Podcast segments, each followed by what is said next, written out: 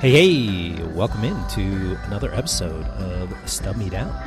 My name is JW, and as always, I'm here with my best friend and co host Skinny, who just celebrated his birthday yesterday. So, from all of us here, Skinny, at Stub Me Down, happy belated birthday to you. How you doing today? Say hi to the people. Hey, man, what's up? Thank you very much. Yeah, it was a good day. I just I spent the day at the pool. 53, man. I can't, you know, that's a lot of trips, right, around the sun. You don't look a day over 52. Um, my students have a hard time sometimes, man. I'm actually kind of, that's one thing I'm proud of. I still have my hair, and the kids are like confused about how old I really am. Some sort of magic that is derived from Miller Lights and Sunshine. But yes, thanks again. That's awesome. Interesting. You sent me a text the other day saying that you were turning the same age as Jerry Garcia was when he passed away. Let's see. 28 years ago. Yeah, 28 years ago. We just passed that anniversary. And my comment was, You look great. well, Jerry looked like he was 90. I mean, you know, that's what, you know, unfiltered camel yeah. cigarettes and, you know, addiction will do to you. Sure. He had some habits that you uh, don't necessarily have. No, no. Well, another trip around the sun. I'm happy to be with you. And it's hard to believe that I've celebrated 23 of those birthdays with you. 19 years ago, yesterday, my birthday was the first day at Coventry, which seeing those tweets about mud socks and all that, dude. Yeah. Oh, yeah. Yeah. That shit was crazy, right? It was crazy. I can't believe, number one, like, kind of not survived, but like, you know, dealt, dealt with that and yeah. then, you know, here it is almost 20 years later. Yeah, it's interesting that you mentioned Coventry and not to go off on a tangent. Uh, not that I had anything planned to talk about Coventry, but Jake Silko actually posted a couple of musical memories from there. The Jibboo and the Melt, I think, was one, or the ACDC bag, I think. And, you know, when you go back, obviously you remember the train wreck that the whole event was. And then I think the curtain with that they fucked up at the encore, which kind of left you know everybody with a bad taste in their mouth, despite the circumstances. As well as the porta potties. oh yeah, I mean, just the whole thing was a debacle. But there were some musical moments worth re-listening to if you know you've gotten over the emotional issues of being there and and the band breaking up. Um, obviously they're back and things are things are all good in Phish world. Skinny last episode of stub me down episode 8 we had our buddy Scott Mitchell from Fan Designs join us that was a lot of fun talking to him. He stubbed us down on Phish from October 9th, 1994 at the Palumbo Center in Pittsburgh, which I thought was a great 1994 show. Had a lot of flavor of what the 94 sound was. Some great highlights, not to bore you again with those stats, but the Runaway Jim foam that they opened, they have done that 55 times over the band's career. There was a curtain with no width that they played, a really crazy split open and melt. My favorite of the show. Yeah, super frantic and discombobulated and unsettling and all of the things that you like from a good melt. And then the Squirming Coil, this version was on a live one. So a very cool thing for him to see at his first show there. And then the second set, a real nice Bowie opened, a 22 minute EM. We had the Amazing Grace uh, which they sang without mics and nobody can hear on the re-listen. But you know, it was a Hoist heavy show. Hoist had just come out that year, so there's a Julius in there, and and you know, not that I have any problem with Hoist these days. Back then, I didn't think it was very good, but it was cool to to hear about Scott's first experience and. I mean, you know, here he is 29 years later, still seeing the band and has expanded into fan designs, which is a, an awesome community merch provider, man. He's got some great gear. I like talking to him about his process. You know, again, it's like uh, when we talk to people on the show, guests or whatever, whatever their process is for whatever it is they do, that's you know community based or related to the music that we see, and it's what makes all that completely different, and then not knowing really how somebody that would fiddle around with graphic design would start coming up with these concepts and then actually make them influential. I thought it was really interesting and poignant how he said he was humbled by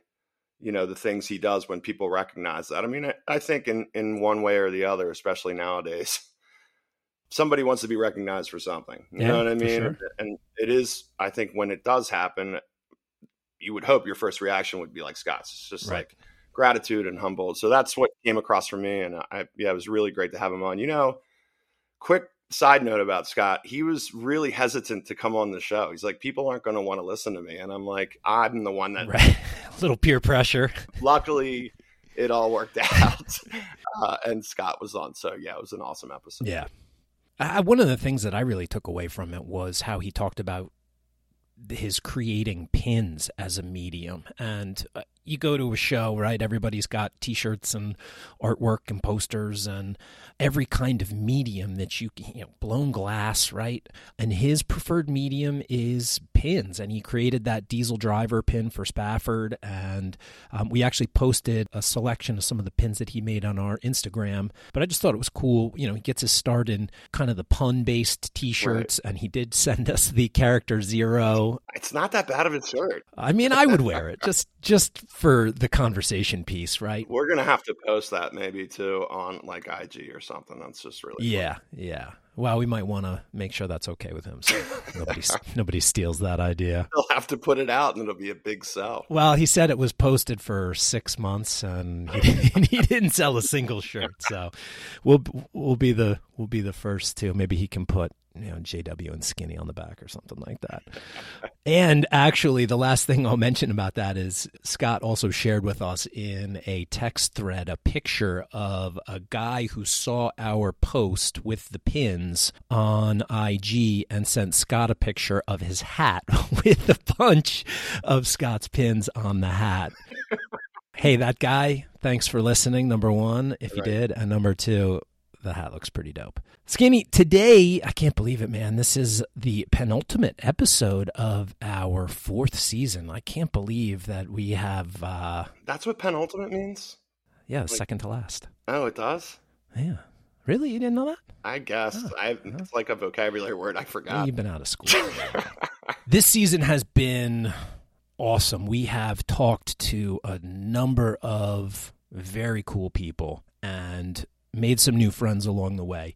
Today, Skinny is going to be another addition to that list of new friends and awesome people. So today, we are going to be joined by Megan from HF Pod, who is involved in a whole bunch of stuff. Megan is on a podcast about Snarky Puppy called Things of Gold. She is instrumental in HF Pod. She is doing pre show events for Osiris. I mean, she is busy, and we are so grateful to welcome in to Stub Me Down. Megan, how are you? Hey guys, I'm great. Thank you so much for having me. Oh, we're excited to have you on. Did you notice? Uh, well, they wouldn't notice because we talked, but Josh didn't want to say your last name. I know. no one does. Nobody gets it right. Nobody does. It's okay. I, I can only call him Jake Jolly, um, who's the Fox Sports producer that puts like Phish and the Grateful Dead in like NFL broadcast. yeah. And I mean, I probably butchered his name every single time I said it. I was like, we're just going to talk, we'll just call him Jake from Fox Sports. But yeah, maybe I can be like one of those people that just has one name, you know? I'll just go by Megan, you Right. know? well, for a long time, I thought your last name was Dance. I mean, there you go. Because of be your of your Twitter handle. yeah. I mean, I'm so glad we connected. We saw you in New York. So, you know, it's just been great. Sometimes, especially with us, either you meet the person online and, you know, we, we go back and forth and we connect, but be able to finally meet you in person in New York and kind of say, hey, like we, you know, we really want to have you on the show. So, again, you know, gratitude is, is definitely at the top of our list. So we, we can't uh, wait to talk about today. And uh, we're just glad you're here. Thank you. Oh, yeah. Thank you so much. That was so fun meeting you. It was such a great night. That was the first Friday of MSG. And so appreciate you guys coming by. We had like a little HF pod happy hour. And man, vibes were high that day. It was so Yeah. fun. It was the excitement, the anticipation. It was just, and meeting you guys was just part of that for me. So it was awesome. yeah, everybody came into that with uh, just bubbling with excitement and positivity. So that was a that was a great night. I will also mention Megan that like Skinny and I, you are a teacher. Oh, yeah, uh, that's right. Summer Yeah. vacation Ugh. is winding down. so I will I, I go back on Friday, so I will first offer my condolences uh, and I will also say best of luck to the upcoming school year. What do you teach? Thank you. I teach third grade. And yeah, I know Oh, exactly how you feel. It's the best age. I, I do really love third graders, but you know, it's like the end of the summer is like the Sunday scaries. Yeah, Sunday scaries for like three weeks. I started to have like visions of work, you know, in the middle of the night, probably around August 1st, as soon as you're a couple weeks out. It's the worst. Yeah. You start to see like the spreadsheets that you have to fill out and like, uh, you know, you don't make name labels probably because you teach older kids, right? What grades do you two teach? I teach eighth grade, and I've been doing that for a long time. I've taught sixth and freshmen, but you know, eighth grade, they think they're Yeah. smarter than me. It's that age, and I'm like, all right, Well, I have an eighth grader too. So I have a daughter going into eighth grade. So I know all about them. Yeah. That's, that's awesome. my oldest is going into eighth. We are going to start a teaching podcast with Megan that will really, no one will listen to that. Wow. Yeah, I'm a high school teacher. I am a program coordinator for a college and career readiness program, but because of our teacher shortage, they have assigned me back to the classroom for a couple of periods this upcoming school year, which Not happy. I have been out of the classroom for 10 years. So it's been it's been quite a while and I was in the classroom for 10 years before that. So my career in this school district has been pretty balanced, but nonetheless, uh, I'm not looking forward to the end of the week. But Way to bring it down, dude. yeah, seriously. Way to bring it down, but no, there's there's like all this other music that's coming up, so I'm I'm just trying to work is basically just going to be what I fill my time with between concerts. So Yeah, same. Megan is going to be stubbing us down today on a show that she has chosen. So we're going to get to that in a couple of minutes. But Megan, can you talk a little bit about your time with HF Pod, how you got involved there? And then the thing that I really have taken notice of is the Osiris happy hour and the pre show things that you guys are doing that are also associated with artists and musicians and bands and having that opportunity for that direct link. So talk a little bit about your involvement with HF Pod and, and kind of how some of that has grown in the last couple years as far as especially those like live events. Yeah, it's definitely been a journey and one that I'm just so grateful to be on. I was a huge fan forever and then during quarantine got super into podcasts and was just listening to a lot of music podcasts when I was walking my dog. We had nothing to do and I was listening to a lot of HF Pod and I just kind of fell in love with those guys. You know, they're just it's like you're hanging out with those nerdy Phish guys and you know i just i really loved it and so you, you can relate yeah and so i just reached out to them because they were talking about the europe 96 tour and they said you know if anybody's been on this tour we would love to talk to you because we don't know anybody who's been on the tour and i was on the tour and i was 19 when i went and so i had journals and pictures and i reached out to rj and i was like hey i have all this stuff and he was like do you want to come on and do like a little facebook live thing and we can show your pictures and you can tell your stories and i was like do I ever? You know, I was like, yes. Amazing. And I, yeah, and I literally prepared for it like it was the biggest job interview of my life. Like, spent so much time prepping for it. And I had the best time doing it. The guys were so nice. And so then I just kind of begged to come on all the time when we had, when music came back in 21. So I would see shows and then email them and be like, I just saw the show. Can I come talk about it? Like on a quick hit. And they let me back on a few times. And then they kind of shut it down when they went to do Undermind. And when they brought it back for the summer tour, just doing quick hits, I reached out to them and I said, Hey, I don't know if you guys are going to fully close this again, but I think you should bring it back. And I think I should be on it as like a permanent host. I just asked. And RJ tells the story that I sent them like a very long teacher email with like bullet points. And RJ said they like read it and they were like, okay, yeah, that'll work. I thought it'd be cool to have a female perspective, you know? And so that was kind of my main angle. And all the HF pod guys, all the Osiris people, everyone in this community at large has been so supportive of me and getting my stuff out there. And so I'm just really thankful and grateful. And and it's just kind of ballooned from there. You know, I've been able to do some really cool stuff with Brian Weinstein, and um, we did Flocking Outside about Goose, which I'm really proud of. Great, by the way. Yeah, thanks. We oh, that was so fun. Yeah, that started as a conversation between Brian Weinstein and I, where I was trying to get him to like Goose, and he was like, "Well, why don't you come on the podcast and try to convince me?" I'm like, "Well, I'm going to need backup for that." So then I brought Brian Brinkman on. We just had the best time doing that. It was so it was a stretch for me to talk about Goose in that way, and it was real honor, and it was just really really fun, and I had a great time doing that. And where is Brian with his goose fandom? to say that we succeeded would be a stretch, Right. But to say that we opened his mind to the possibility of Goose, I think we did that. Yeah. And so, you know, I think that he's, oh, I think he'll see them again. I think that is fair to say. Yeah. So That's all you can ask for. um, that's all you can ask. But it was great to work with him.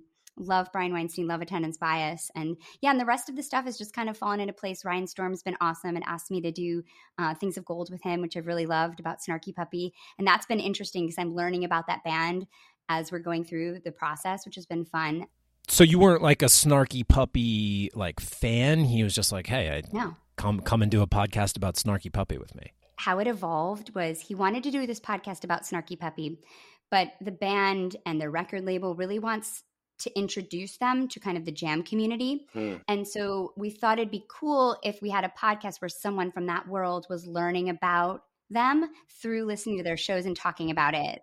Yeah, so that's kind of the whole the way that we've set it up the structure and it's been really fun. I've learned a lot and yeah, it's been great. And the live events that you asked about are just that has been probably the thing that I like doing the most actually. They're just so fun. It's so awesome to be in a room with people that listen to the podcast and that are supporters and also just supporters of new music and so getting like these incredible musicians Yeah. together and giving them a platform and watching them play together and just the talent is incredible and getting to interview people like just getting to interview Tom Marshall was a once in a lifetime experience for me. I mean, that was like Yeah. last summer at AC when I got to interview him. I I was at that. I was at that event. were you? Oh, we didn't meet. That's so sad. He told the character Zero Yeah. story. Yeah. It was amazing. That was like a moment where my 17 year old self cool. was just like, what is your life? You know, how has this happened? You know, it was just, it was awesome. So those events have been amazing. And they're, I just, I hope we can continue to grow that because it's been really, really fun. And we had one um, the last day, it's kind of our 10th anniversary party, the last day of MSG. And it was just so special and so great to be there. And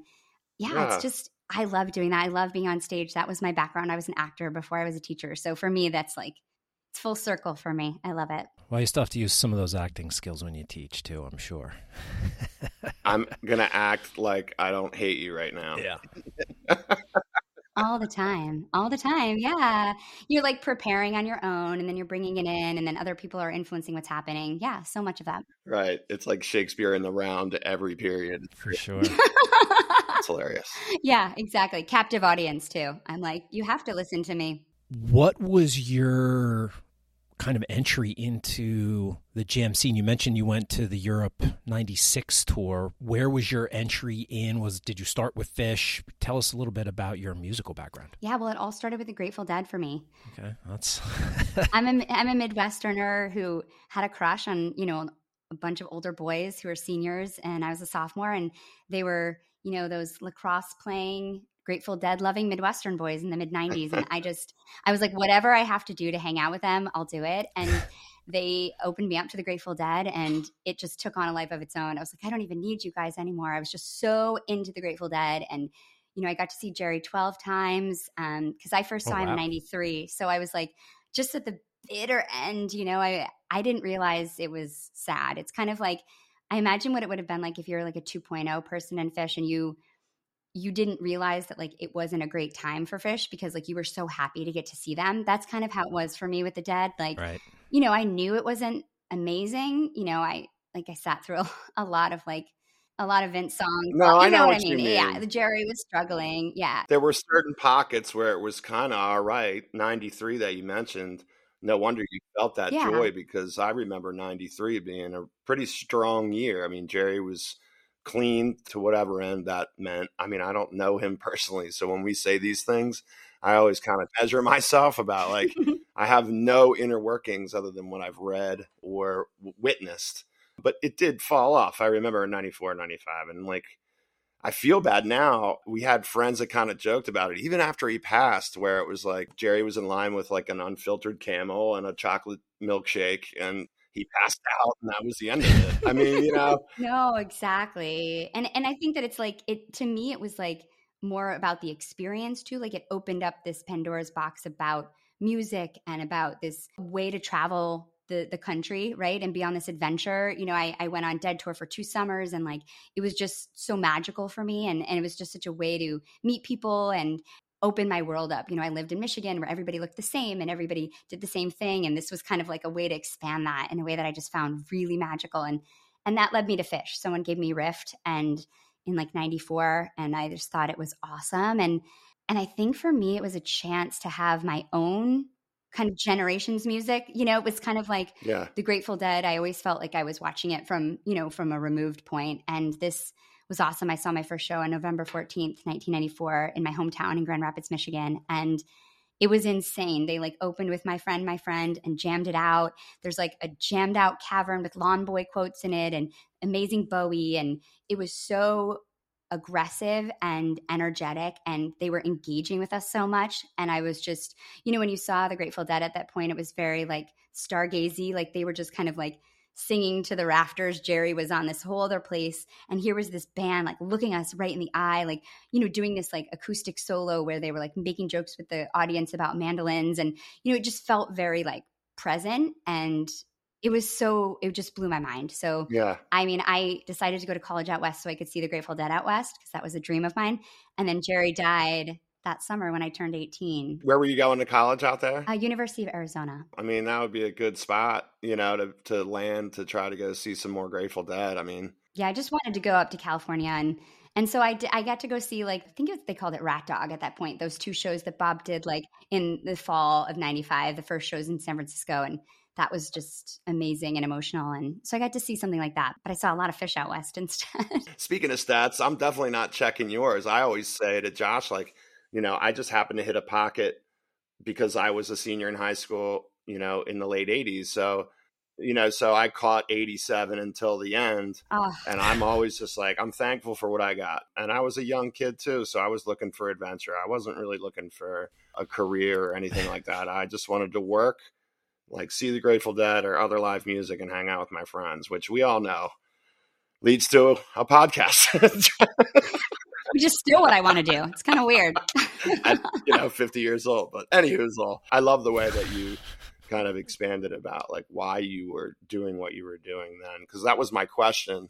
We kind of tendency to like steal each other's questions sometimes, but mine was like, where did, where did you get your genesis? Great story. Jerry died about six or eight months after I first heard Truckin' and Casey Jones, and I was like, wow, this is fun. Packing up to go to college, and I think I had, you know, Long Strange Trip, you know, greatest hits. I don't, I don't even American remember. Yeah, something probably. like that that I had gotten BMG CD Club or Columbia House or whatever that it was, and then he died, and I was like, dude. no way. So yeah, yeah. But the music lives on. Here's another bringing it down. Let's. Uh, I know. this is supposed to be I a know, good it's supposed, supposed to be positive. But hey, you know what? These things happen, and um, Uh, you're fine. yeah. I think it's also like look at the impact that Jerry's had uh, on people. You know, even after he died. You know, I never saw him live, but I absolutely love every everything Grateful Dead and JGB and you know when he did Garcia Grisman and and all of that stuff and it's influenced my life greatly um, even though I never saw him play so my friends like skinny like to give me some shit from time to time. I mean, that's the only thing that's good about being old is getting to throw that shit in people's faces. Yeah. But I, Yeah, I no doubt. definitely think that like Jerry's experience though did influence people. I think that like when Trey got sober, I can't imagine that he didn't think about Jerry and what happened and think about like if he wanted that to happen to him or not. Within that pocket where Jerry was starting to have troubles, I mean, and that was from really, you think like, you know, when you read about him, 80 to the end, it was just like a roller coaster. But that again is is addiction. So I might have a question for you, Megan, because I, I wanted to ask somebody this, but I just haven't this year. We're, we're all making the rounds and we're all talking about this sometimes. Do you feel like maybe music podcasts are somehow getting like a little saturated, oversaturated? It's just enough, or like I can't imagine. I'm ruining our show right now. anybody, anybody wants to listen to me like for an hour talk about Phish, the Grateful Dead, or whatever. But here we are. Well, it's an interesting question, especially because, like, as I've just kind of entered into this world, I've been in it now for almost two years. And to me, it seems somewhat new. You know, I look at someone like RJ, who's been, you know, podcasting for 10 years. And my perspective on it is we're all looking to connect. Everybody wants connection and everybody wants to, any way that we can find ways to learn more about each other and hear each other's stories is valuable. And so much of our time is spent doing things we don't want to do when you're an adult. I mean, it's just outrageous. And I yeah. think that getting to do laundry or ride your bike or commute while you listen to people tell stories about things that you connect to is important. And I think storytelling is so important. And what's awesome to me about podcasting as a medium is that, you know, to tell a story before podcasting, you had to have like a book published and that there's so many barriers to that, you know, and I think about how many stories have been told through podcasting because that barrier has been lowered so much. And, you know, yeah, are there a lot of them out there? But guess what? You don't have to listen to them if you don't want to. True. That's like true. the radio. Yeah. It's just for me, it's like how awesome it, that we have a platform now where people can just pick up a microphone and tell stories and we can connect and make new friends and hear more about what makes us all human and and I to me it's just been an incredible incredible medium and I'm just so fortunate that I found it and people have allowed me to continue to do it cuz I love it. It's awesome. I mean, I don't know. Is that that might be one of our most perfect answers we've ever had on this podcast. wow, no pressure. I'm not kidding you. I'm just saying. Yeah, it was. I think one of the things that's interesting about that, Megan, is a lot of the, you know, like our podcast, I know attendance bias, and there were a lot of others that started you know, in the wake of the pandemic um, or the beginning of it, because we did lose that connection and we couldn't go see music, right? So, mm-hmm. I mean, that was what got us started. But even as music has returned, that kind of online community has really moved into the in real life community, right? Like catch up with you. We try and see Brian whenever we're in New York. Yeah. Yeah. Like, you know, we see Kevin from Wook Plus at awesome. local Baltimore shows. And, you know, so there's that real sense of community that, yes, it kind of started online, but it really has bled out into real life and at shows. And it's fun to, to see those people and to run into people and meet new friends. And we do all share that kind of same love of the scene. We've talked about this with other people. You know there's all these subgroups in you know the Phish community right? You've got the vendors you've got the the fellowship you've got all these different yeah. little subcategories and i feel like the podcasting community is is one of those nerds. We're, we're nerds, and we're happy to happy to be a part of it in any respect. For me too, it's been that's what's been so awesome is that you know I used to go to Phish shows with like my college friends, or now I have this like girl squad of like women that I've met that are into Phish that I didn't know until you know five years ago, and that's been awesome. But I was always kind of in my own little bubble.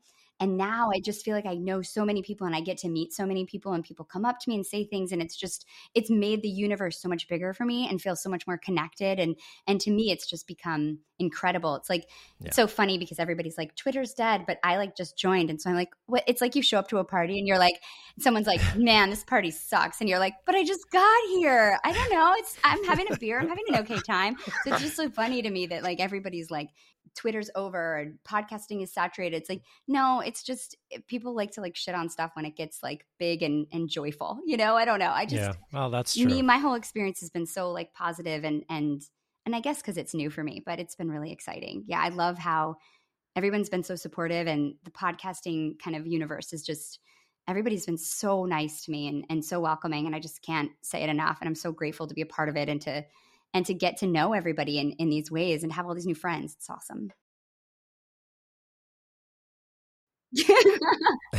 I was just going to say a lot of credit to you because you have a lot of great insight. And we talked about this uh, before we hit record, but you're kind of dipping your toe into some stats stuff. So I feel like there's a good contribution that you're bringing to the table. And you know that's got to be fun and, and rewarding as well it's definitely cool to see you know people coming in sharing their thoughts on a variety of, of music right and i think our show today is going to kind of reveal us maybe not as Phish heavy as we maybe started out skinny mm. I was just about to say that. Now you're giving it away, you know. Yeah. Sorry. hey, if you're new to Stub Down, welcome in. Thanks for joining us. The premise of the show is that Skinny and I have been to a lot of concerts over the years, and we pull a ticket stub at random from those shows and use that concert as a jumping off point to talk about our friendship, the funny things that happen along the way, obviously, the music that we've seen over 24 years of being friends. This season, we have had as I mentioned before, a number of great guests come on to stub us down. So Megan is going to be pulling the stub today. So we're really excited for that. Skinny, anything before we get to Megan's show? Yes. I usually say no, and then I say something. So, yes, just because Josh said penultimate today to me. Just want to thank everybody that's been on today Scott, RJ, Tim from Wook Plus. God, who am I missing? Ryan, Ryan Storm. Oh, yeah, Ryan Storm. Shit. My Uncle John. Yeah, Uncle John. So, I just wanted to make sure that we thanked all those people because every time we have somebody on, Megan, you included already, is uh, it's just such a blast, and we're we're kind of um, I don't know, maybe onto something. I don't know. well, we get tired of talking to each other after after a minute. All right, Megan from HF Pod, are you ready to stub me and Skinny down today? Yeah, let's do it.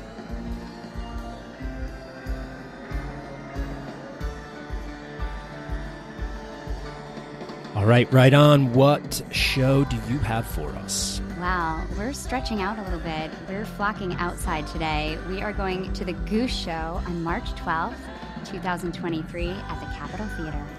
Ooh, okay. So I have to say one thing here. First of all, it's a Sunday show. Not know that. This was the fifth of a five show run at the Cap. Did you go to all five of those shows? No, I just went to this show. We had an Osiris event that Okay. afternoon that I can talk a little bit about, and then I went to this show. Okay. Did you go to the Orebolo? Am I saying that right? Orebolo? Yeah.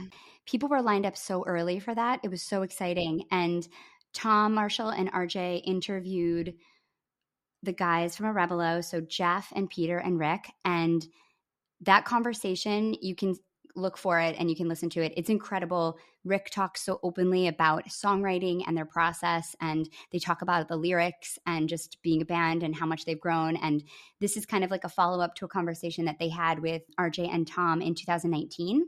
And God, how much had changed in those four years, right? And Sure.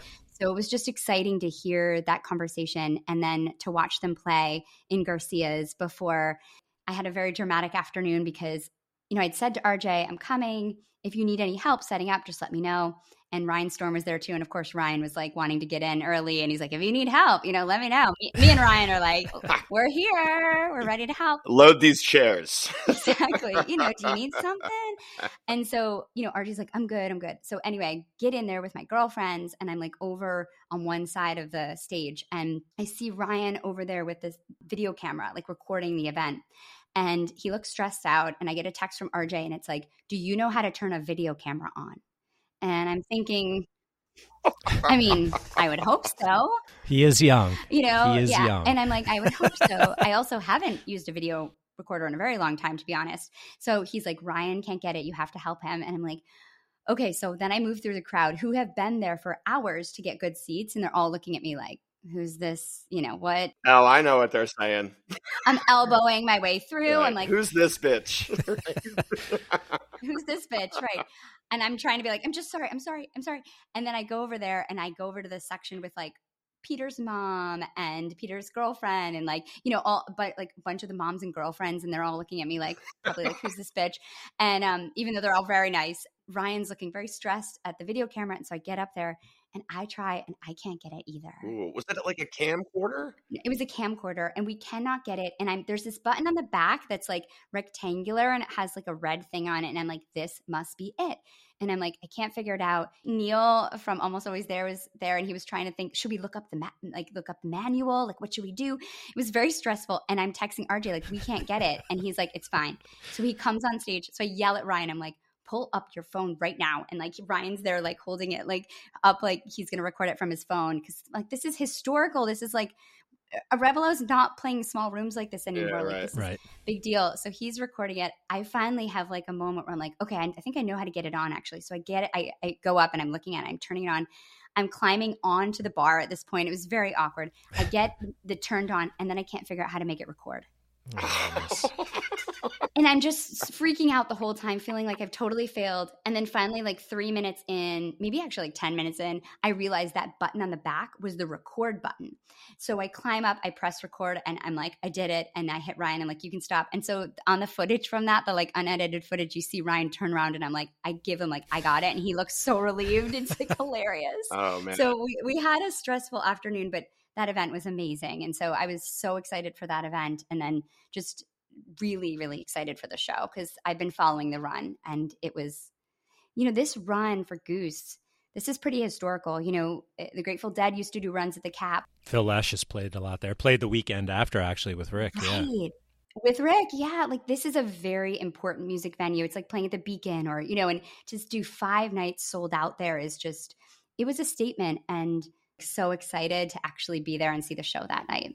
Yeah even you know the beginning of the season and, and, last summer's Radio City run, and and that's where so we started picking up a little bit more. I saw them at uh, the Chrysalis and Merriweather, and then we went to Tab Goose and Reading, and then the Met, and now Peach Festival, and all I see is the rocket ship just continuing into the stratosphere. What I'm glad about is at an older age, like I really like these guys. Like I like where they're going, what they're doing, and I love the music and I love the lyrics. Like we've talked about that before. You know, obviously the songwriting piece that you're talking about with Rick, whatever his process is, it works for me. And whatever the haters are saying out there, I don't listen to them because I'm really having a, a really good time listening to them. And when I see them, I'm ecstatic. Peach Festival, we cross paths, but I didn't see you there. Man, I had a fantastic time at that Thursday night show what a show just to open up the festival like that. Vibes were so high.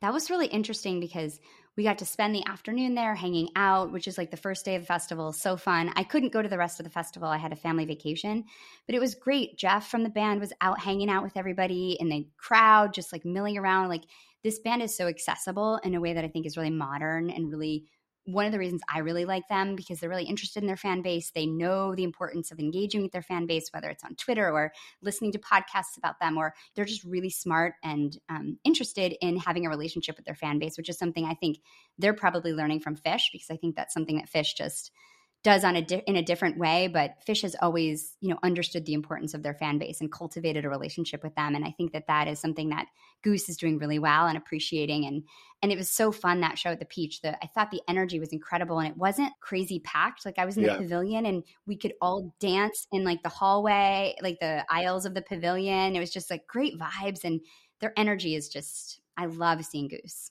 yeah, I do too. I, I, I just really think they're fantastic, especially after seeing that show. So, you know, I thought this was really fun to listen to today.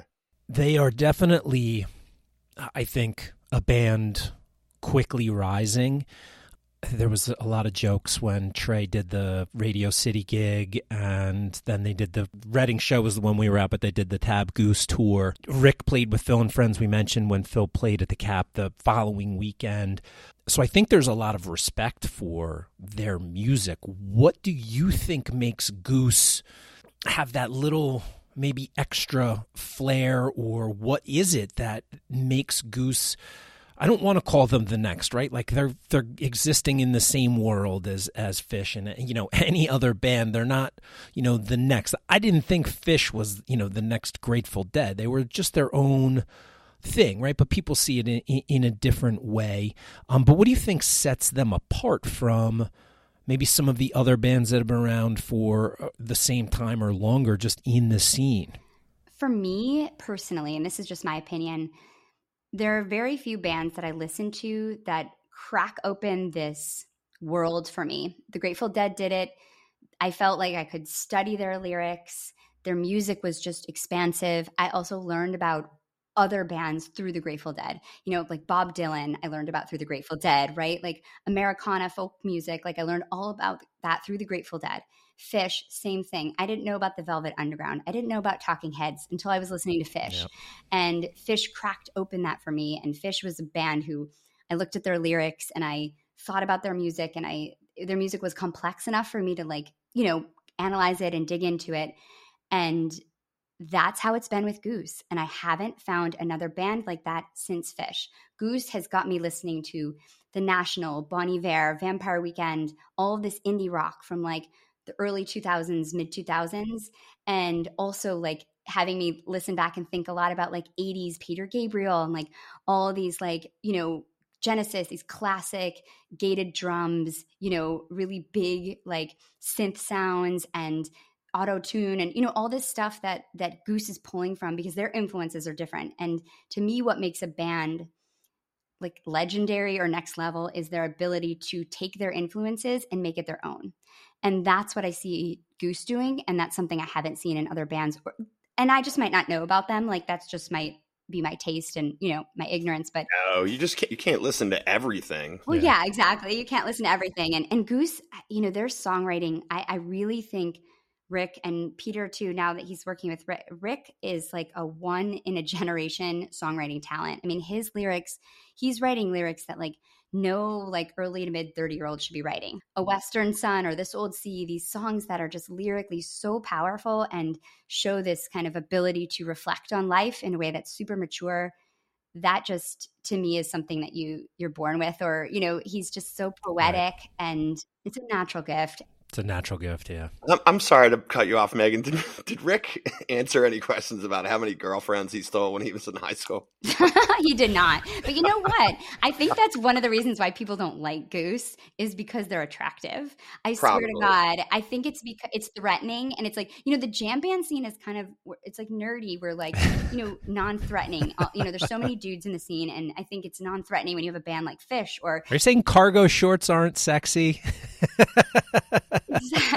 Listen, I'm not saying anything about anybody, but I am saying that I think that Goose is because the, the guys are good looking, it is a little bit you know, it puts people off a little bit and it also the dudes. Yeah. You know, it's kind of like, oh, who are these fucking guys? You know? And I think that because of the whole torch thing and all that ridiculousness, I also feel like Goose has had to work extra hard against yeah. that. Like, you know, it's they have had I, when we did flocking outside. Brian Brinkman said it's like it's been an extended job interview for them, and I really think it has been. Like every moment they've you know they've stepped up to the plate and. Yeah.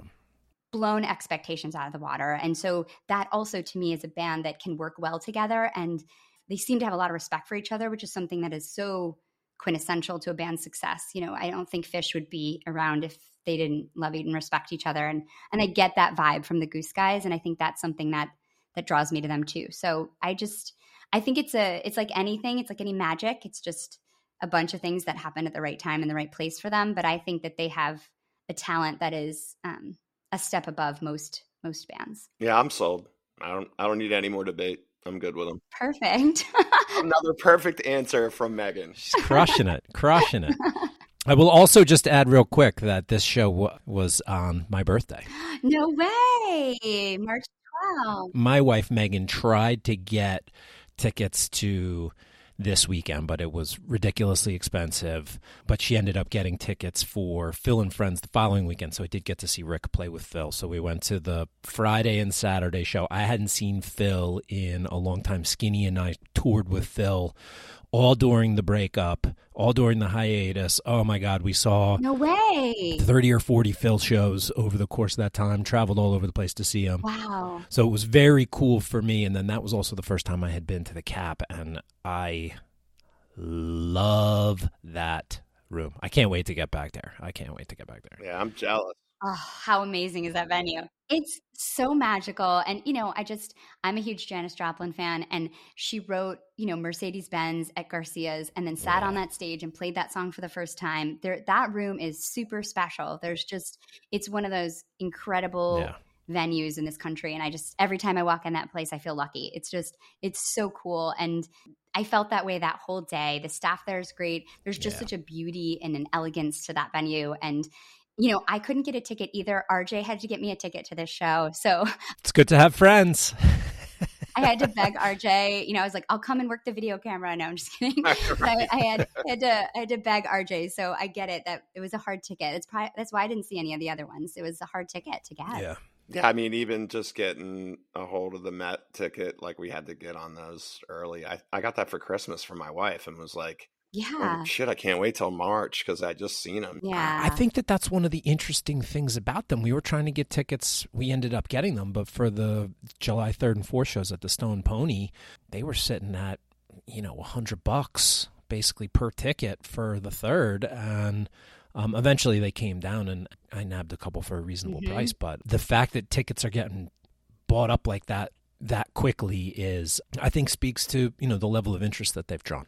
Okay, now Skinny, you can go on the set there. I like how I had something to say and then you had something to say. We could just build this into yeah, the entire We should show make it a part of the show. All right, set one from Port Chester, New York, 3 12 23. Goose starts up with Time to Flee, Indian River, Honeybee, Jeff Engborg, It Burns Within, and then ends the set with a crushing butter rum. Right off the top, I'll just say this because I he's probably my favorite member of the band. Trevor just dominates like seven minutes into this thing. Since you were there, tell me with Phil and Mike, those I don't even call them bass bombs, they're like floor vibrators where it just like it's almost like a laser beam's getting shot through everybody's chest. Yes. Right out of Yes. the box, he does that. I watched him a lot when I was at the Peach Festival. I just think the guy is, I don't know if he's underrated or rated, but eh, he should be super rated based on the way that, you know, he holds it down. I, I really think he's all over this time to flee.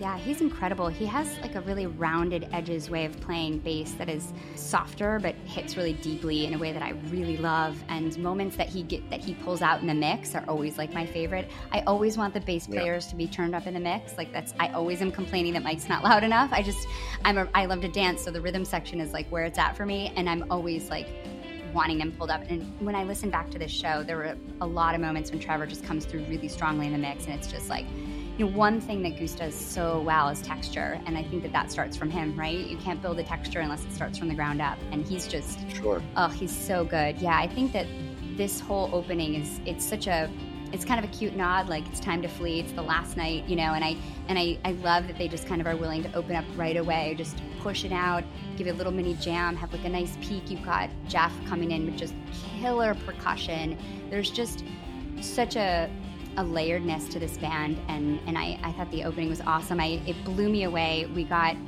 RJ and I had like a ridiculous time before the show. We got to go backstage and do the power up with the guys where you like put your hand in. Oh, that's it awesome. Was just, it was so special yeah, and yeah. amazing to see how excited they all were before their last night. And then we got to spend the show in this like little box. This is going to really like further jam band Illuminati rumors. You know, it was my birthday yesterday. I've never gotten anything like this.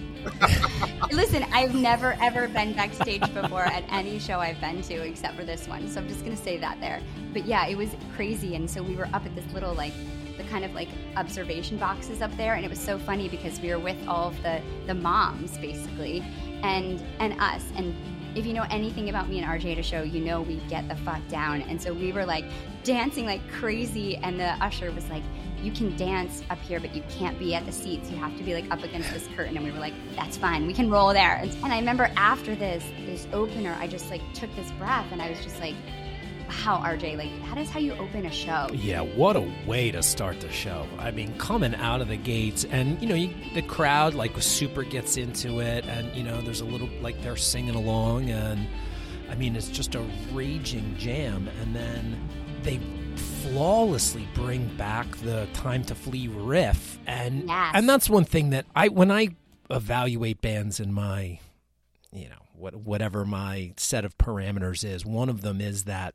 You're a music journalist. Uh, Just yeah. say that from now on. Am I? Yeah. I don't know. I don't know. That's but the the way that they flow from a jam out of you know wherever they started and then you know the segs not I mean they're within the same tune right?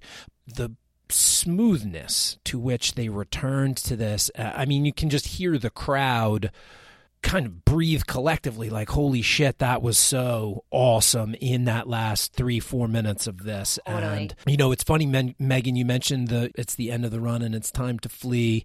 And then the line in indian river that i really like is time don't hold us for that long i really love the connection there and then the indian river that's like a tale of two tunes like right in the middle of that they switch to this uplifting spirited jam. Big piano there. Yeah, Peter. But amazing. before that, it's a little bit more introspective, and you know, the emotion in the the music itself is, you know, I think really matches that. You know, time don't hold us for very long segment, and that connects back to the time to flee. And so I just really like the combination of those two. And you're talking about 35 minutes of music to start the show, which, I mean, boom. It's crazy. And I think that I'm glad you brought up that that return to the riff and the refrain because that's always stood out to me about Goose.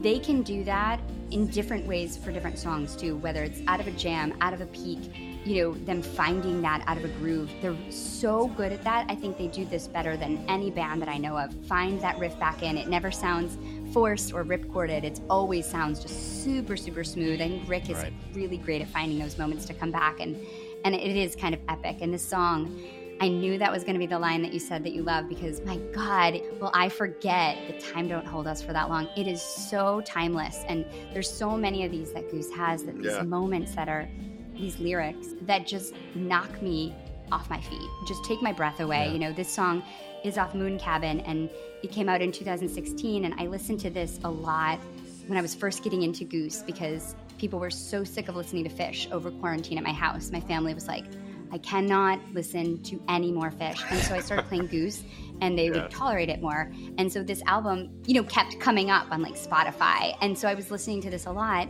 and it's just it, this song is it's beautiful. It has such that narrative that they're so good at, you know. Uh, my kid, my kids think Goose sounds like Phish.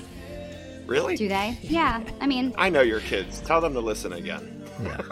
But I, what you are saying about how the song has two different parts, I think, is something that I have found that was. It's funny because it's actually was harder for me to get into about Goose. Like sometimes I'd be like, oh, wait a bit, like in like Empress or yeah, Time to Flee, just some songs that switch on a dime, and you're kind of like, wait, what's happening? Yeah, a lot of changes, a right? lot of time Yeah. signature changes and a lot of like things that don't even like at the end of like Dripfield they kind of like move into this like guitar duel that sounds kind of like whoa where's that coming from but it's also very fishy you know to do that so it's like mm-hmm. funny because the thing that kind of I wasn't super into about Goose is What you love what about my favorite Phish. band does all the time yeah but I have gotten into it now and it's I think the trick is with those things is that for me I think what happens is when you know the music you anticipate it and so it becomes something you're waiting for so when it happens it feels satisfying Yeah, I don't. I don't disagree with that. Anything that you say, pretty much. Yeah.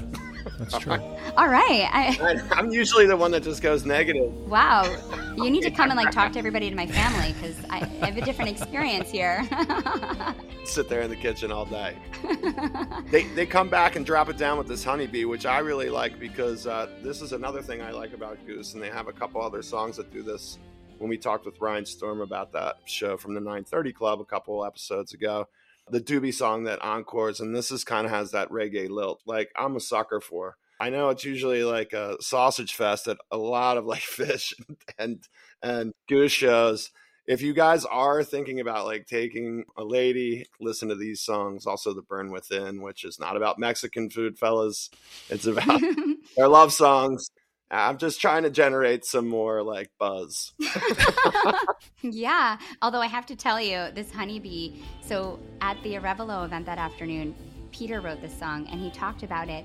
It's about his mom. Oh, that's nice. and his mom was there and i remember like thinking like that's so sweet and this song is ruined for me now like i totally thought this was a love song and i'm like Me too. yeah and also the original line of this song is one of those silence knows me better than all of this noise is haven't you had those moments in your life when you've like had so much inside that you couldn't share or you didn't share? And like Mm. you know it just it just, just resonated with me. But yeah i think the harmonies on this between rick and peter too are just you hear the way that they harmonize together is incredibly beautiful. And another reason why goose stands out to me is because their vocals are so unbelievable. Yeah, that was one of the points that I had was, you know, when they hit it and just sounds so good. I think one of the things that I liked about Phish early on, believe it or not, was their harmonizing. Something like bouncing around the room. Trey's vocal stylings now aside a little bit, when they were all in that, it sounded so good. I mean, I think Goose blows them out of the water when it comes to that. So, not that we're into comparisons here. no, I think that that's one reason why Trey probably really likes them too, is because they have, you know, they do some stuff that they don't do, right? And Yeah. I agree. I think that like when Phish was into that like barbershop quartet stuff, it's beautiful. Like they can do it, but they're not natural singers, those guys, you know, maybe like Paige, but like. Don't get me started, Megan. Yeah, the rest of them are not. And so I think that. Skinny's not a fan of the barbershop uh, quartet. Yeah, I mean, I get it. I totally get it. It's me and the vocal jam. It's fine. We can't all like everything, right? It's true. My mom used to take me to this place in the harbor. It was called Swenson's, and to be a waiter there, you had to wear like the old timey like stripes with the ruffles. No and, way. Like, they had, and I'm like, I guess it just continues to scare me. Anywho, You're not talking about traumatized my from it. phobias. Let's, It's let's triggering it's meant for you. All right, man. Well, what are we talking about next? Well, I want to talk about this Jeff Emborg because this song is uh, Jeff, the um, drummer, the percussionist, says this is a song about a Jeff, and it's not about him, but it's about someone I think who was in Great Blue with Peter, um, another one of Peter's bands. But this is only their fifth ever performance of this song, and this to me is them dipping into their catalog for lesser played songs. They did so well at this cap run, you know, perfectly placed in this first set. It's so funky, and if you know anything about me, dance funk is like my shit. And I was just, I'd never heard this song before. I'm still at that point in my Goose career. I've only seen them a handful of times too. So when I see a show, I often don't know a lot of the songs, and it's so fun. Yeah. Yeah, and and this just crazy. Like they're so dancey, and you know one thing I love about Goose is their ability to get into a pocket or a groove and just ride it. And this song is like that. It has like makes you feel like you're got like bell bottoms on and like your giant sunglasses and you're like walking down the street like strutting like not giving a fuck. Cause it's like 70s you know it's got that kind of like breakdown and the organs and the drum are just like talking to each other and it's just this is great builds to like a rocking peak and i think perfectly placed after honeybee and then before this it burns within Probably was not a fan of the beginning of this song, Yeah. and then by the end, I sometimes I, they can turn me around. I have to listen through. I can't just be like, "Oh fuck this, I don't like it." Like I have to really kind of, I guess, pay attention, which is not one of my strong points. Um, and I Yeah. do think that. I think that the construction of the set, like what you're talking about, I I would not have any problem seeing this at the show, especially considering the venue too. I think that probably adds a lot to it. And it's Skinny, you know, it's funny you said that you didn't like the beginning of this the first time you heard it. I was kind of like that with Redbird. That's crazy because I love Redbird. I didn't really like the, the beginning of it. And then after I listened to it a few times, heard a couple of different versions, I was like, all right, yeah, that's pretty good. it worms its way into your heart. Well, because Peter has that kind of like childlike quality to his voice that I think you have to kind of get used to. It's like how you have to get used to like Phil Lesh singing, right? Or like, not that he sounds mm-hmm. childlike, but you know, the first time you hear it, you're like, whoa, you know, you're like, what is that? Right. and Yeah, then, yeah. you know, you hear it more and you're like, oh, actually, this is nice. And I think that's how Peter is too. And and God, Redbird is such an awesome jam vehicle that like just wait a minute. If you don't like simple, just wait a few minutes because you're gonna go to outer space, you know? Right, yeah. Exactly. I know. I guess I've learned over the years, like to just be a little bit more patient. I'm not saying that I am, hmm especially for a new band, which we've talked a lot about. So I'm like, I don't want to do a deep dive on how we listen or like how we've had to evolve just a tad. But like when you are trying to evolve, when you're listening to something new, you do have to give it a chance. Like if you just kind of throw it to the side, well, you probably won't come back to it for quite a while unless somebody's like, no, no, no, you really got to, you know what I mean? And how often is that going to happen? Well, that's been probably the best thing that's happened to me because of the podcast is that, uh, you know, I've had to do like listening exercises, you know, like listen to all the tweezers or listen to a show from every year in Phish history like we're doing right now. And it's it's forced me to not listen to music only because it's nostalgic, but listen to music as a way to, to learn or analyze it, which is something I never did before. Are you a musician, Megan? Do you play any instruments or? No, no. I used to sing and I dance, but I never, I never played music. And there's just something. Yeah, it's weird. Like before I was on the pod, I, I listened to tons of music, but it was always very nostalgic or things that reminded me of times in my life, or you know, it wasn't purposeful. Trying to get in the feels sometimes. Yeah, yeah. Yeah, exactly. Always. I'm always wanting to get into the feels. But I think for me, like being around people, Brian and Jonathan and RJ from HF Pod, who are consume music on a way that is just absolutely next level. You know, they listen to everything that comes out. They they know everything about music and, and learning from them and having them turn me on to stuff has been it's such a totally changed my life. Like I the way I listen to music now is so different and I've become so much more patient. Like you're saying skinny, like I just I listen to music in a different way and I'm just so grateful for it. Yeah, yeah, yeah. You, if you turn it into a chore, which I have a tendency to do. Yeah. I mean, you know how it's going to turn out. It's going to suck because you're turning it into something that it's not because you're impatient with it. So that's Yeah. I agree with that completely. Yeah. Well, and I think it can be a little intimidating too. I mean, uh, learning a new band, right? Especially we come from the Grateful Dead Phish world where I've been cultivating my knowledge of those bands for you know a couple of decades. Skinny's Right? entering into his fourth decade or whatever of listening to you know the Grateful Dead and, and other music from the 80s and stuff like that. And I think it can be intimidating to kind of dip your toe in. I think we talked about that a little bit with RJ when we had him on at the beginning of the season, and he, and he did the Goose at Radio City show with us. And learning a new catalog, learning the way a band jams, it's a lot of time. You know, it is a lot of patience. You have to kind of find what the moments are that make it work for you. And so it mm-hmm. does require some searching. And if you don't hit it right away, you have a tendency to be like, oh, let me go. Let me go listen to this last Phish run. exactly. exactly. There's so much, you know. I'm like trying to listen to, you know, this show and, and others that we've had on, and I'm I'm always like winking at, you know, like the LivePhish app. What do you got for me? Like, let me go listen to the Nassau Tweezer, you know, something like that that has that comfort. Now that we've gotten into Goose a lot more, I, you know, I'm starting to kind of develop that relationship with them. But I will say that Goose has also enabled me to or, or learning about goose has kind of opened my view a little bit to some of the other acts that are out there. Before really maybe last year like Phish and the grateful dead like Allman Brothers Gov't Mule like there's a lot of other things that are on the spectrum. Getting into a band like goose was intimidating. There's a it's very tribal too right Oh, I love that. there's a lot of there's a lot of gatekeeping You got to grow a mustache. yeah. I'm sure. I just take a sharpie or something. I'm sure that there are, you know, some gatekeepy goose fans that are like, why are all these Phish people coming into the scene now? Bands playing bigger venues and tickets are mm-hmm. tougher to get, and so you, you know.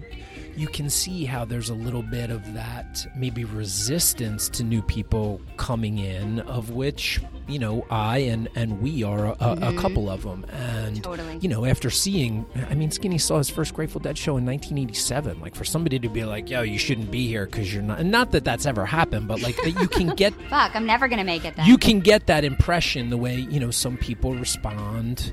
You know when when you're new to a scene that already has uh, established itself a little bit, and I think I think Goose has done that. I don't like the name Honkers for for Goose fans. Goosers would be bad too, right? Yeah, yeah, um, I know it's really unfortunate. yeah. Yeah, it's hard to find a good one, but but I do I do agree, and I think that it's funny when you think about it, a thing that someone would gatekeep and not want to share because music is such a, a collective thing, you know. But but that's why I chose the Goose Show to talk to you guys about, and I just really appreciate that you were open to it because it's a stretch for me, and I think that you know I love talking about Phish, and I do it every week. I love to do it, but it's so exciting to kind of push myself and have to talk about a band that I don't know about as, as much about. So I think that Yeah. I really appreciate you guys letting me do that. And I think it's great that we can kind of all stretch ourselves a little here. Every time we press record, we stretch ourselves to the limit. This is our third. This is our third Go- Goose show for this season. Good so- you guys. Watch out. You're going to become a goose podcast. They kind of wrap up with the Burn Within, which I, I really liked. Again, a new song, which if I was at the venue that night, I would be like, I don't know what this is. Same. Same. I feel the same exact way. It's always a learning experience for me. But I really liked it a lot, specifically the songwriting and the lyrics in the front part of the song. This was a little bit of a bust out too, Skinny. I don't know if you have the stat there, but this was the first time they had played it in uh, what seventy five shows. Uh, correct me if I'm wrong, Megan, but I have this as a 2014 debut, but it was shelved from 2015 to 2020, and then they kind of brought it back. They've only played it seven times total. I mean, when you have a song this good and you're not busting it out, just this that shows how many great songs they have, right? I mean, Yeah, Yeah. yeah. Well, and Skinny and I've talked a little bit about like shelving songs Mm-hmm. and when a band takes something and that hits and then either it gets too complex to play. Skinny mentions Unbroken Chain and like maybe Jerry just you know was too too much for him to do. Ah. What you know, what's the band's thinking? Obviously, we're it's complete conjecture here, but it was cool. And again, I think another great. I love the setlist construction here.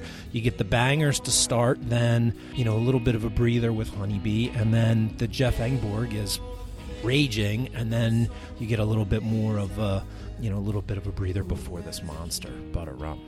Yeah, that that butter rum is amazing. It's like 22 over 22 minutes and this was a song I heard so much during quarantine. This is probably the most played goose song in my house. I don't know why it just would come up a lot and my whole family would sing it. You know, it was kind of like it's very catchy, you know, it's got Some that crowd participation, right? Everybody gets to woo. kind of dancey, right? Everybody's sing along moment. You know, I think that like Goose is really good at that. But it's a jam vehicle, and I love that. And it's one of those songs that's like really happy, really islandy, really vacationy, and then we're gonna go into this like hungry, really intense jam that becomes psychedelic. We're gonna have like these swirly loops that grow, and then they're gonna land in that repetitive rhythmic space that Goose can find that not many bands can find. It's like this ability to to latch into this groove that's just really repetitive and to me really soothing as a dancer. It's something I really love. And you hear them making those like incredibly beautiful layered soundscapes and it gets really dark and contemplative, which is so fun when it comes out of like a happy song like Butter Rum. It's just like, yes, and then talk about an ease back into the song. I mean, puns intended, it's butter. They just completely creep back in so effortlessly. And, you know, we talked about that earlier, but they really just have that satisfying, I call it a homecoming. It's like when you come back into the song and then everybody gets to sing along, and the crowd was wild. I mean, just absolutely wild. I remember I turned to RJ after that set and I was like, oh my God. He's like, I know. I know, I know, I know. You know, we were just like, oh my God. And We've done that over the years.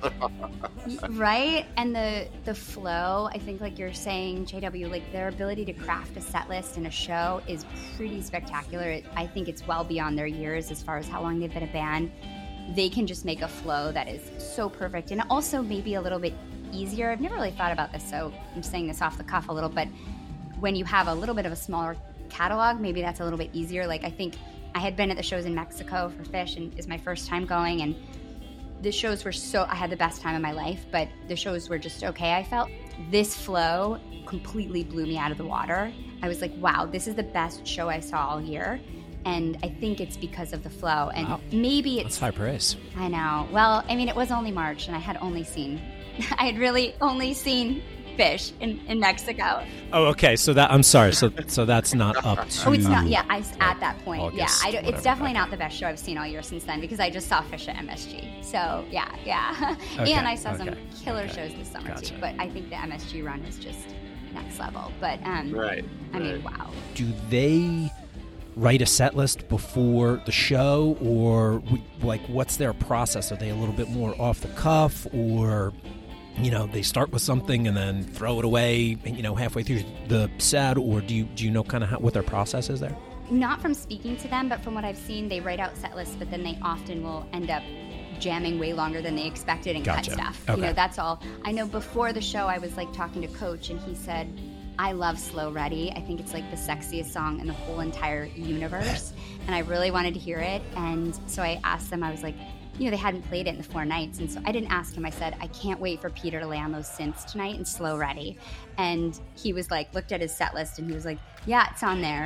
Um, Oh. but then they didn't end up playing. So it, you know, it got cut. So I, I don't know. I know that they don't, they jam things that they don't expect. You know, they just kind of take the ship where it goes. But Right. I know they do walk on stage with some set lists, but I don't think they stick to it. Yeah. gotcha They have a tendency, it seems like, just based on what I've seen and then what I've listened to, is they have a tendency to, to really jam stuff out. Yeah. First two songs of the set are 30 minutes, right?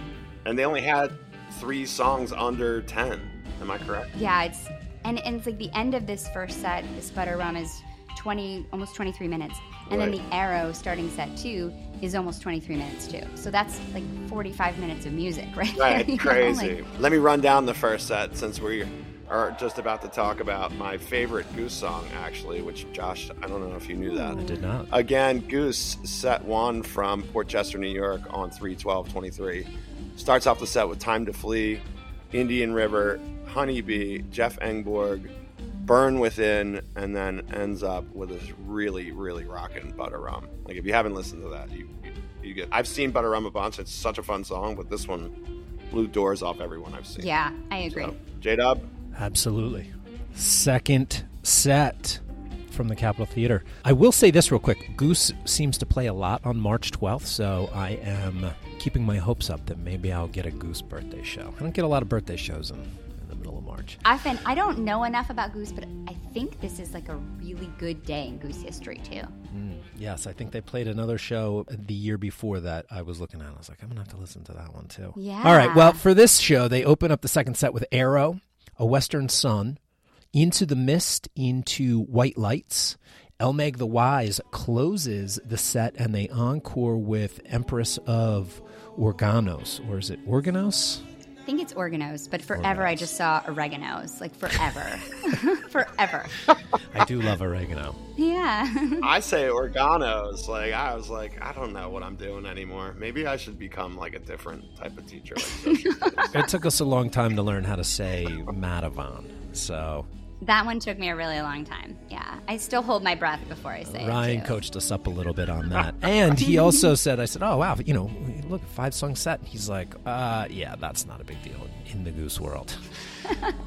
Ryan will tell you. He will. He knows. He's, I, I said, he's he's uh, Goose's Scott Marks. He is. He really is. He really is. And I and I really appreciate all the work he does because I learned so much from him and his podcast, you know, almost always there is amazing and and writing that he's done about Goose and also Mark Comito who's written a lot about Goose. I just I read both of them a lot and I've learned a lot from them. So definitely appreciate it. Well, my my I guess it was my second show. They played a really strong Arrow. This version here, um, and Arrow makes a pretty consistent appearance. I feel like in Goose sets since its since its debut in 2019.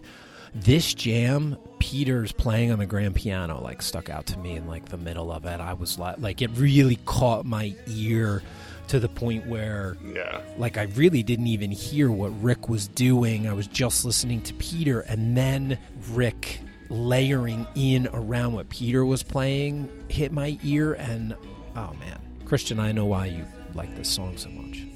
Yeah, and that's that All I Need era, the show you were at. So I was like, okay, well, I'll check mm-hmm. out the show that JW's at. And then it's funny, Megan, that you mentioned the Slow Ready. So I watched that from the Greek, and I was like, shit, I got to prepare for the show. You know, I like I had to stop in the middle. I'm like, fuck, it's really good. I love that. It's the singers that he had. I forget their names from the Greek. I- I guess it was 22.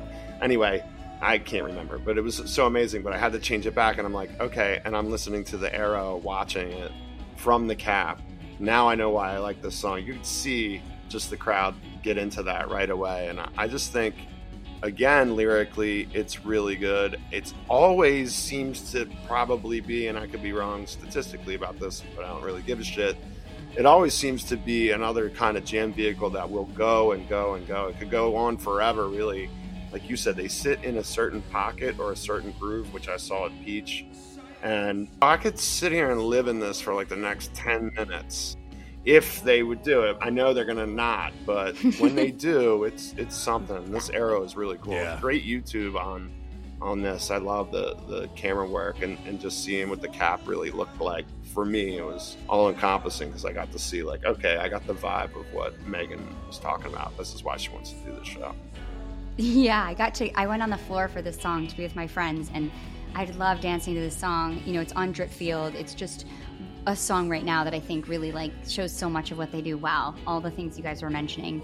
That section with Peter, you know, thinking about someone who learned to play keys basically to be in this band. You know, he's he's a guitarist and a songwriter, and here he is just doing all this incredible ascending and descending work on the piano that just really, just really stands out. And yeah, I think the jam's super conversational and just how badass to like end a set with this huge jam and then come out and just lay another one down like it's just nothing. And and then it goes into definitely top five goose song for me. A Western Sun is probably one of the most beautiful songs. This is a song when I hear it, I'm like, it reminds me of Bob Dylan in the way that Hmm.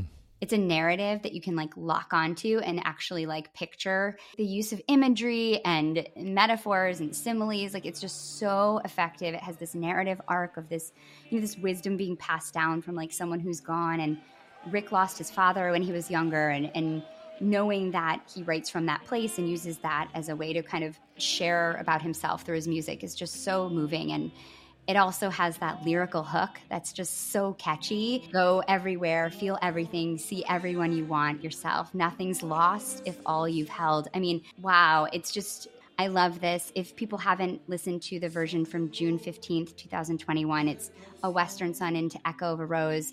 It's almost 53 minutes of music and it is jaw dropping, just absolutely yeah. incredible. So I would definitely recommend people listen to that if you haven't. I was wondering when you were going to drop a rec. Here it is.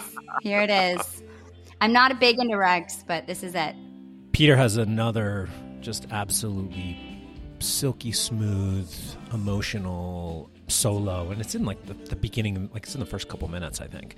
One of the things that I really like about Goose is their lyrics really match up with the emotion that they're playing the the music with, whether it's tempo yeah. or yeah, we're not. I'm not a musician, so you know some of those technical things I don't know about, but how they bring that together, I think it's one of the things that really kind of makes them stand out a little bit. Is is the way they bridge those two things. And then Into the Mist, I feel like was is another one of those types of tunes where they're doing a bunch of different things. Like Rick gets into a little bit of the auto tune there, and I'm not the biggest fan of that, but I think it's cool that they do it and they mess around with the sound like that, and it does it makes the sound their own you know and i think you kind of alluded to that a little bit earlier when you were talking about their influences and, and taking influences and making it sound like your own.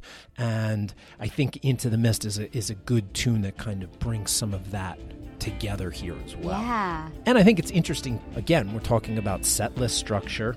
This set's basically bookended with almost a 22 minute arrow and then you know, a 15 plus Elmeg. So, and then you've got a little bit of a, you know, the slower piece with Western Sun, and then into the mist and white lights like that's a 30 minute sandwich in the middle of the show. They go right into the white lights from into the mist and that, that's just so much fun. Like it's just so much fun. I think i think this set is perfect. Like this is a perfectly constructed set and what I just want to touch on what you were saying about their lyrics matching the mood of their music because I think that's really poignant and I think it it gives them a pop sensibility and makes them more listenable.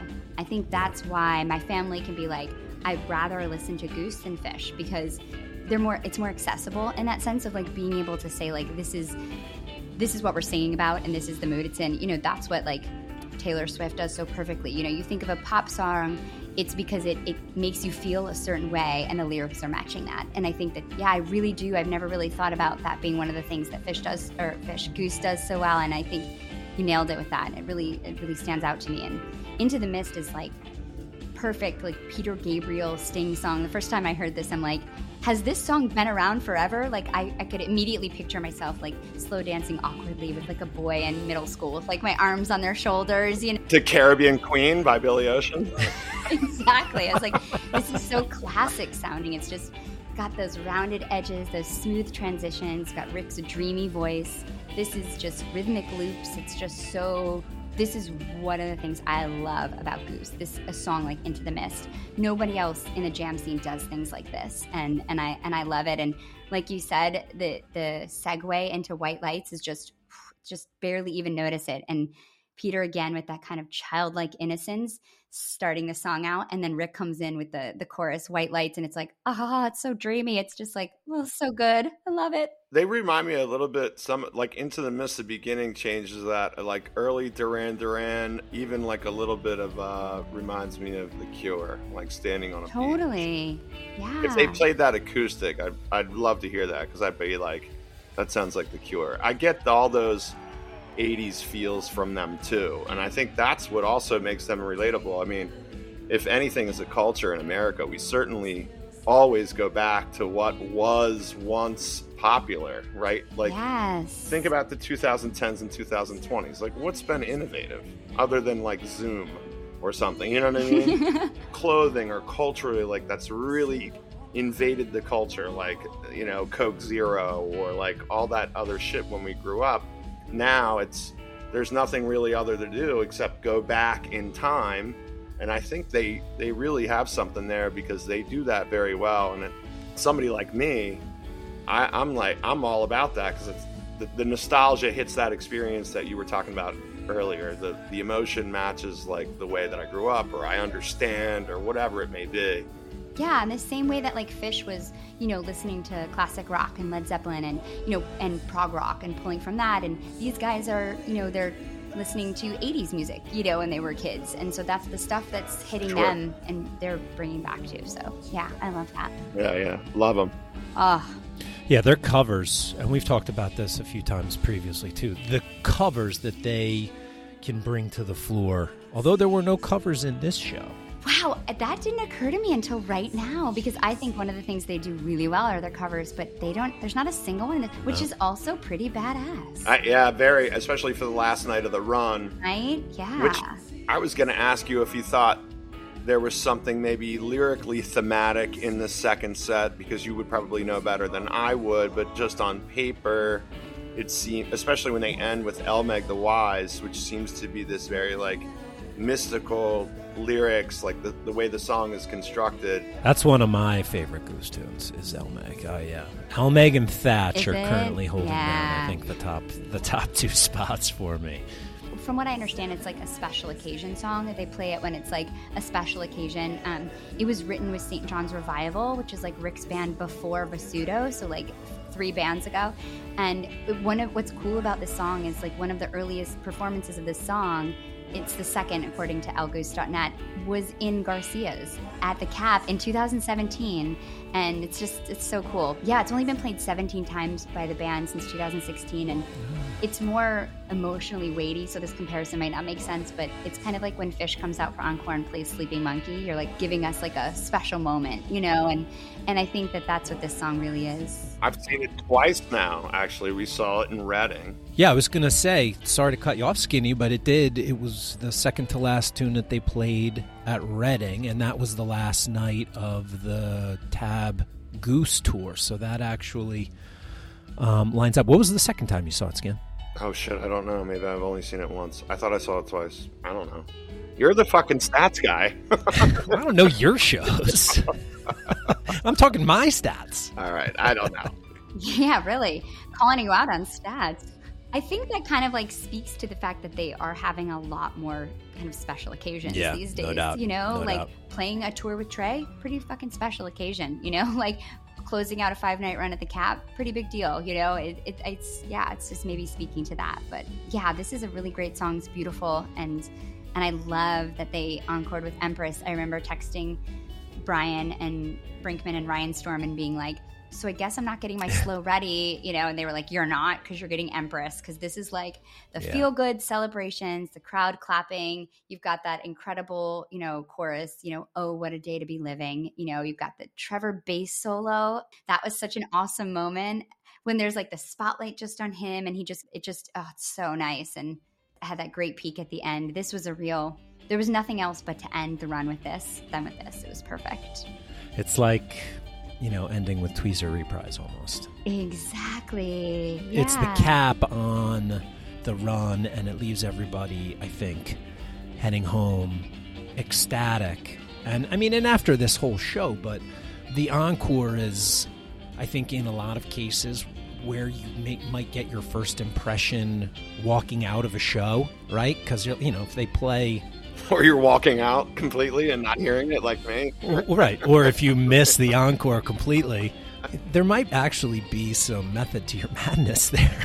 Because if the encore sucks, you'll you know you don't have to worry right? about it. But in all seriousness, you know you're walking out after this, and I think it really was the perfect way to end this run of five incredible shows with an absolute banger of a night five. Let me go through the second set real quick from Goose at the Capitol Theater on my birthday, March 12th, 2023. They opened the second set with Arrow, A Western Sun, Into the Mist, into White Lights.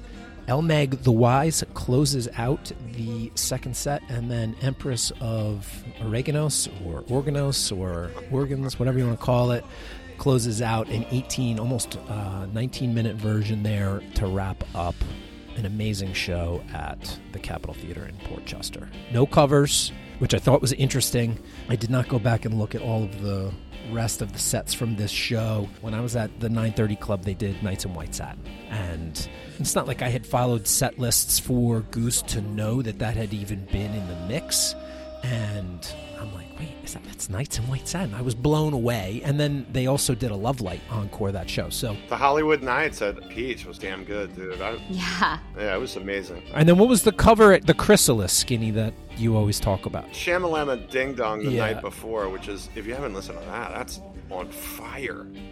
Uh, Pat Benatar's Yeah, one. Pat Benatar, that's who it was. Right. Yeah, their their covers are incredible, and this band that can cover the Grateful Dead, Pat Benatar, Four Non Blondes, Blind Melon, they cover like so many this diverse array of covers. It's so funny that I hadn't realized that there was no covers, but I really do think it's a statement. Whereas like we can play five nights at the Cap, and we our last night is going to have no covers, and it's just going to be fucking killer. I mean, I think this show is really one of my favorite shows I've seen. I mean, I've by, from them, and honestly, definitely one of the top shows I saw this year. I'm not going to say the top. There's no rankings here on Stub Me Down. Put this in in my personal rotation so that I can because there's a lot of highlights in here. It's it's it's a lot of fun. It's a great show. I'm glad you picked it. Yeah. Goose is going to be jumping back on the road in September, uh, September 13th and 14th. They're going to be playing a couple of nights in Boston. They've got a Halloween run. They've got Goosemas at Hampton. They have 32 shows by my count left um, that are on the books for 2023, and that includes I don't know how many dates they're doing, but they're doing a Euro tour. Yeah.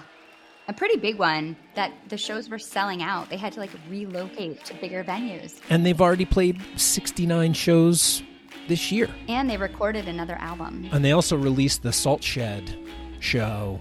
That show is ridiculous. Oh my god, that show is so good. The sound check from that show, the sound check I have played a hundred times. It is so funky and so good. It's so good. I would definitely recommend listening to it. But yeah, I'm gonna see them at Red Rocks and at Hampton this year. I can't believe they're playing Hampton. I've never been to Hampton. You've never been? Sweet. No, I've never been. I know. I mean, I really want to see Phish there, obviously, but I'm um, I'll go to the mothership for Goose for sure. But I'm really excited. give you a quote from from Josh about the mothership because I hadn't been there, and my first time I went there was 2013, and I was like, "So what's it all about in here, or whatever?" He's like, "See those curtains?" And I was like, "Yeah." He's like, "Once those curtains get drawn, everything happens in here. it's fucking lawless." That's amazing. I absolutely love Madison Square Garden, but there's no venue like the Mothership. Really? Yeah. Okay. Well, this is you know I'm a serious MSG girl, so this is going to be a real testament to uh, to my love for MSG. It sounds like. One of our buddies, um, our buddy Pummelhorse, who we affectionately call Pummelhorse, his name is Greg. He said he was at Phish's first show at Hampton, and he said, and so he when he was like, "Oh, Goose is playing Hampton for Goosemas," he's like. I saw Phish their first show there. I'm not going to miss Goose for their first show there. And so that was actually like a little bit of a selling point. Yeah. And then my wife was like, let's go to Goosemas. And I was like, okay. Nice. And we already had Billy Strings tickets, so we're getting rid of the Billy Strings tickets. We had two nights of Billy Strings, so we can go to two nights of Goose in Hampton. Hey, Megan, we are just so grateful for you coming on and um, spending some time talking about Goose with us and HF Pod and all the stuff you do. It's so cool. You're an amazing voice in the community, and it's been a lot of fun chatting with you. We loved meeting you up in New York. As Skinny and I said when we started this podcast a few years ago, obviously we, we didn't have the connection with each other. We were in lockdown, we weren't seeing any music. Um, but one of the things, you know, once we got rolling was making new friends. And um, we definitely can count you as one of those. We're just so grateful for your time and uh, interest coming on and, and chatting with us today. Honestly, it was my pleasure. I can't thank you enough for having me. Like I said, everybody's been so supportive, and it just means a lot to me. So I'm glad to do it, and, and I'll come back anytime you'll have me. Yeah, we, we would definitely like to do that again. I'll start the end of the episode with, you know, we have so much gratitude when we reach out to people like yourself who are extremely busy and also have a career. Kind of, kind of. you know, you're about to start school too, so I don't mean to bring the podcast down like Josh did. We're really thankful, and I can't thank you enough. Thank you so much for being on. No, thank you. This has been so much fun. It's like, you know, this is what I like love to do. So this is a great way to spend the end of my summer break. That's awesome. Yeah, no doubt. Skinny, we don't need to cover fan designs. We talked about Scott at the beginning of the show. Go check out his stuff. He's got an Etsy shop. Just Google fan designs. I don't know if I remember this the last, or excuse me, if I mentioned this the last time around, but I ran into Carrie from Miss Bliss Designs when we were in Pittsburgh from the Lot by Primal Soup. She was on an episode in season two. Her and Craig from the Lot stubbed us down on 8 9 98 when Phish played the Terrapin Station Encore on the third anniversary of Jerry's passing. And it was great to see her ton of amazing gear on Miss Bliss Designs, and I actually did get a shirt that says one point old. Oh, I am too, actually. But the lyric on the back, skinny, I got mainly because I can't wait to wear the shirt in front of you because it says the old man knows very well from Mound, and Skinny is not a fan of the song Mound. So no I saw it, and uh, it was great to see Carrie. Uh, hope you're doing well, and um, always great to see you know the lot shops actually on the lot and be in that environment. There's there's nothing else like it. You can stand behind me when you have that shirt on because I don't like that song. I will be out at Dick's um, for nights two, three, and four. So hopefully we'll catch you, reach out, and touch base if you're going to be out there. We'd love to see you and uh, give you a sticker. If you want to check us out on the socials, you can follow us at stub underscore me underscore down on Twitter uh, or X, whatever that's called now. threads, if you're on Threads, Instagram, Reddit, even though Skinny doesn't know what Reddit is. But check us out, give us a follow, give us some shit. We're Orioles fans. Orioles are tearing it up, so you can talk some baseball with us too. What kind of shit are they going to give us that we're in first place? No, I just meant in general about maybe our musical opinions. Okay. well, that's fine. DMs are open. Let's not go there. Give the people where they can find you, um, and um, once again, the podcast that you're on, so they can check out what you're doing. Yeah, thanks. Check out HF Pod. We are right now involved in our 40 for 40 series where we're taking a look at a show from every year of Phish. And it's just been an incredible way to look through the years and look back on the band. We contextualize where the band was, what was going on in pop culture, and talk through the show. And it's just been honestly something I'm really, really proud of. And also we so that usually goes up on fridays but we've been keeping it loose this summer. You never really know but we're i'm always posting about it on socials when we're going to be up. And then um we do quick hits. So when Phish is on tour we usually have a show the day after where we run through the set and talk about highlights and talk about the show. So that's been really fun too. So we'll be doing that after Dick's i'm sure um, and all the fall tour as well. And then things of gold is we are just about to release our 12th episode. So that will be a wrap on the first season. And you can see all of those anywhere you find podcasts. Terrific. Yeah, that's awesome, man. God, you are busy. How are you going to do this while you're teaching third graders? Last year was really intense. I'm not going to lie. yeah. But, you know, it's it's okay, you know? Like luckily the third grade content is manageable and i've been doing it for a while. So you know it's not like i'm teaching uh, physics so i can i can yeah yeah. Well wait a minute it doesn't matter you're a pro. It's not like you're grading like shitty papers like i got it though. You're fine. Right. I don't even give grades so it's easy Amazing, amazing. Well, we are so appreciative of Megan joining us today. Skinny, great job as always. I love you, brother. Happy birthday. And thank you for checking us out here on Stub Me Down. We are always grateful for our fans. And we've got one more episode on season four. We're already lining up uh, our guests for season five. So you're not going to get rid of us quite yet. For that, we're grateful. Thanks again for checking us out here on Stub Me Down, and we will see you the next time you need to get out of your shitty seats and down to the path. Thanks, Megan. Thanks, Megan. Thanks, guys.